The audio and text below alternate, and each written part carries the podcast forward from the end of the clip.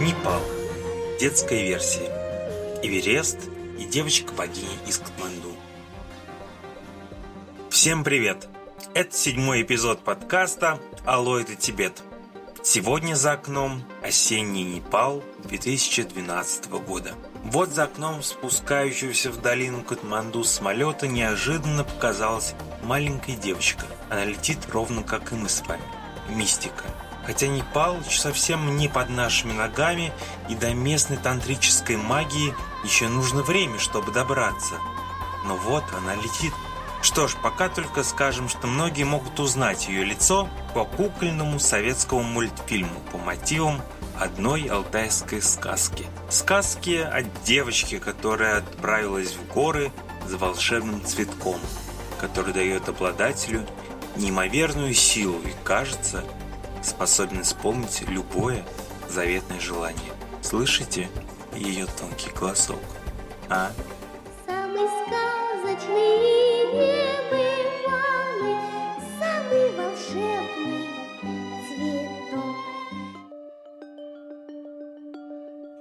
На самолете паблики «Хунт Экспресс» в прошлом эпизоде мы практически опустились на землю города Катманду. В полете я много вспоминал картину Марка Шагала «Над городом». Трудно уйти от аналогии, но в тантрическом буддийском мире есть богини, которые населяют еще не небо, но уже и не землю. Они постоянно парят над Катманду, Дели, Каракарумом, Москвой или вообще родным Витебском Марка Шагала и являются великим отшельником, открывая им ту или иную истину. Мы с вами не великие святые, поэтому к нам сегодня в роли дакини прилетела вот эта алтайская девочка. Я вспомнил мультфильм в деталях. Ее звали, кажется, «Шелковая кисточка». Пока местный рикша везет нас из аэропорта в гостиницу района Тамель, над нами парят ее голубые туфельки. В ушах заиграл классик индийской музыки Рави Шанкар. Блестяще.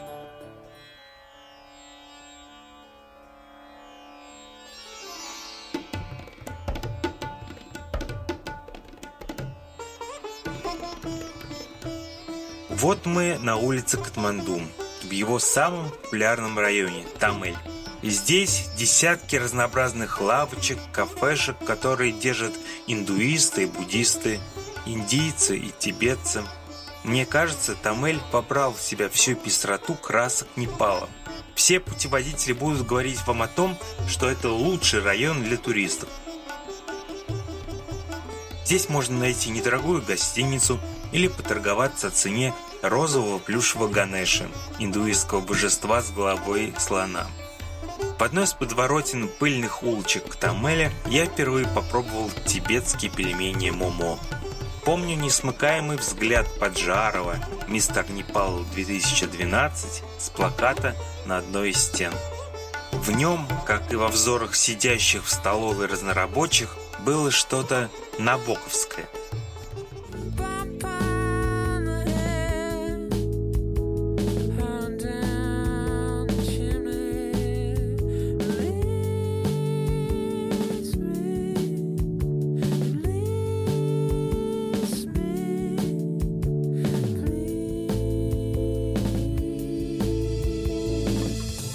Непала сложный географический рельеф. Очень долго он не позволял сложиться единому государству. С одной стороны, еще недавно здесь можно было увидеть самые высокие пики Гималаев. С другой, на юге, были малярийные джунгли, которые исчезли лишь к концу XIX века.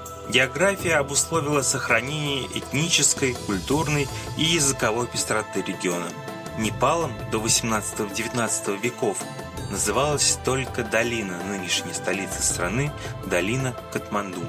Среди пестроты этнических групп, языков и культур в середине первого тысячелетия до нашей эры родился тот, кого мы не раз с вами называли историческим Буддой – Сиддхартха Гаутама. Исторически Будда, принц местного племени Шакьев, родился где-то в районе современного непальского городка Лумбини. До его рождения мудрецы говорили будущему отцу: «У тебя родится или великий святой, или великий царь».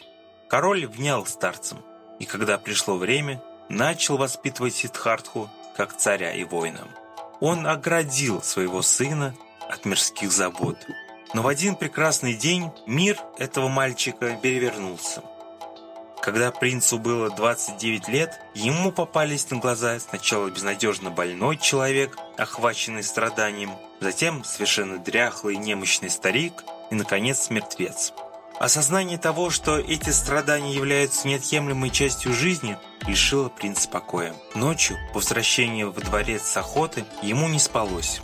Он все время думал о прибежище, которое можно было бы дать своим близким. Ни на что нельзя по-настоящему положиться. Слава, род, друзья, богатство – все это когда-нибудь исчезнет. И снаружи, и внутри одно лишь непостоянство. Нет ничего действительно и вечно существующего. Принц покинул дворец отца, когда у него уже была жена и ребенок, и ушел сначала в полное ограничение себя во всем. Наконец он понял, что и это не выход. Что жизнь во дворце, что жизнь мудрецом в стенах своего тела – это лишь крайность. Истину, которую он открыл для себя, он рассказал в индийском городе Бенарес. По одной из легенд, первую проповедь слышали только звери. Как считается, змеи сохранили учение Будды у себя в подземных чертогах и открыли его тому самому Нагарджуне, про которого мы уже говорили, как обоснователь школы пустотности Мадхьямаки. Вернемся к перевалам Непала. Вот они вновь вынырнули из облаков. 8 из 10 восьмитысячных гор мира находятся именно здесь. Когда-то буддизм закрепился именно тут, в высокогорьях, тогда как по равнинам больше распространялся индуизм. Интересно, что до судьбоносного XVIII века, когда наконец было установлено единое государство, короли долины Катманду считали себя воплощениями индуистского бога Вишну.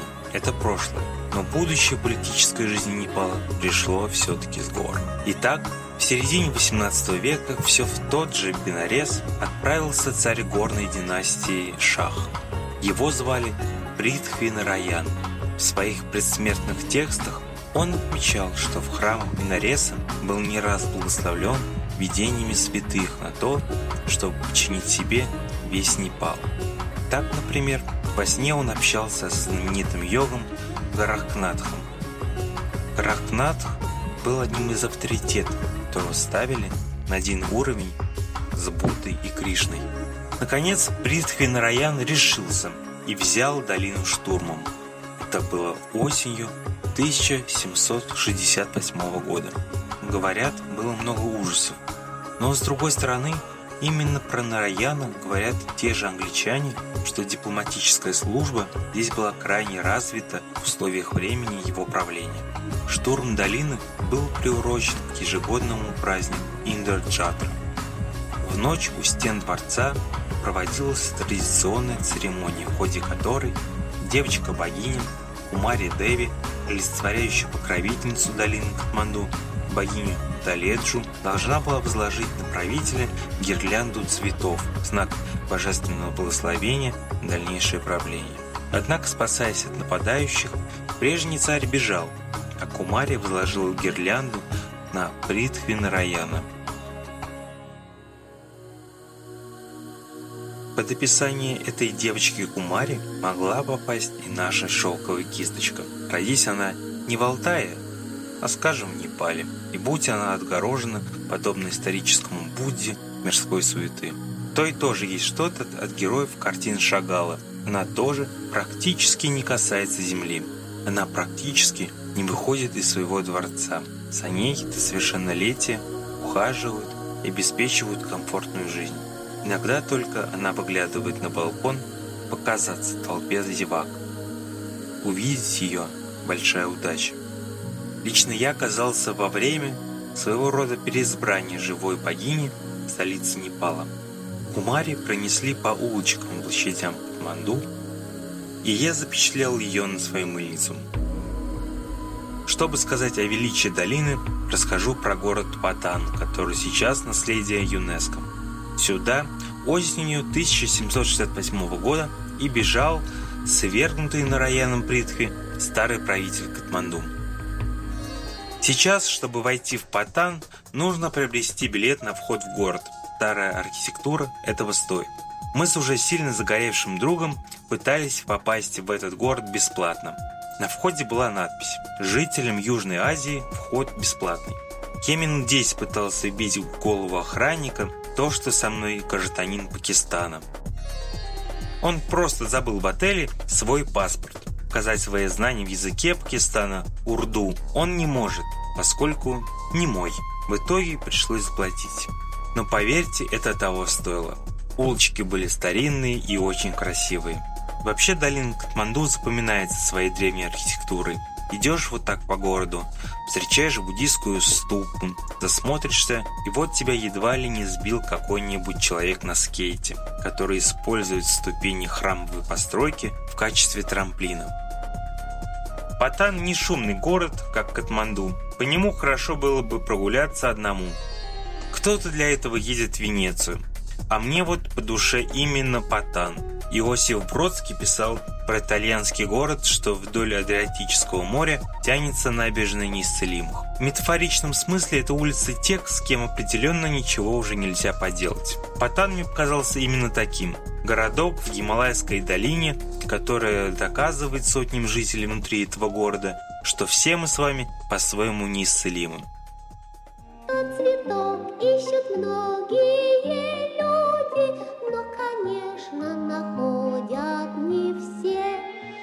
В городке Нагаркот на выезде из долины Катманду я встретил рассвет с террасы, откуда открывается вид на шапку самой высокой горы мира – Эвереста. В то утро облака закрывали главный восьмитысячник планеты. Я сидел на возвышенности, пил свежезаваренный зеленый чай и думал, как же здесь прекрасно. Даже без увиденного Эвереста. Подобно ветке буддизма сострадания Махаяны, я думал, что ж, есть повод приехать сюда еще один раз. Не ради красоты Эвереста, просто потому, что мне так здесь легко. Мы постоянно надеемся, что найдется человек, который вас поймет, место, которому нужны именно вы, компания, в которой все в восторге от того, что вы есть именно такой, как вы есть. Вот Непал снял с меня на время такое томление. Как же мне было хорошо тогда, за чаем, на террасе на Гаркоте. Кажется, под песню Ляписа Трубецкого «Я верю» один из клипов частично снимался именно здесь. Я верю в Иисуса Христа, я верю в Гаутаму Будду, я верю в пророка Мухаммада, я верю в Кришну, я верю в Гаруту. Что же, а теперь вместе с шелковой кисточкой давайте отправимся в горы. Отсюда пришел в Катманду тантрический буддизм и современная политическая система страны. Подписывайтесь на наш подкаст в Яндекс.Музыке, Google Подкастах, ставьте лайки и обязательно читайте нас ВКонтакте в паблике Хунт Экспресс. Пока!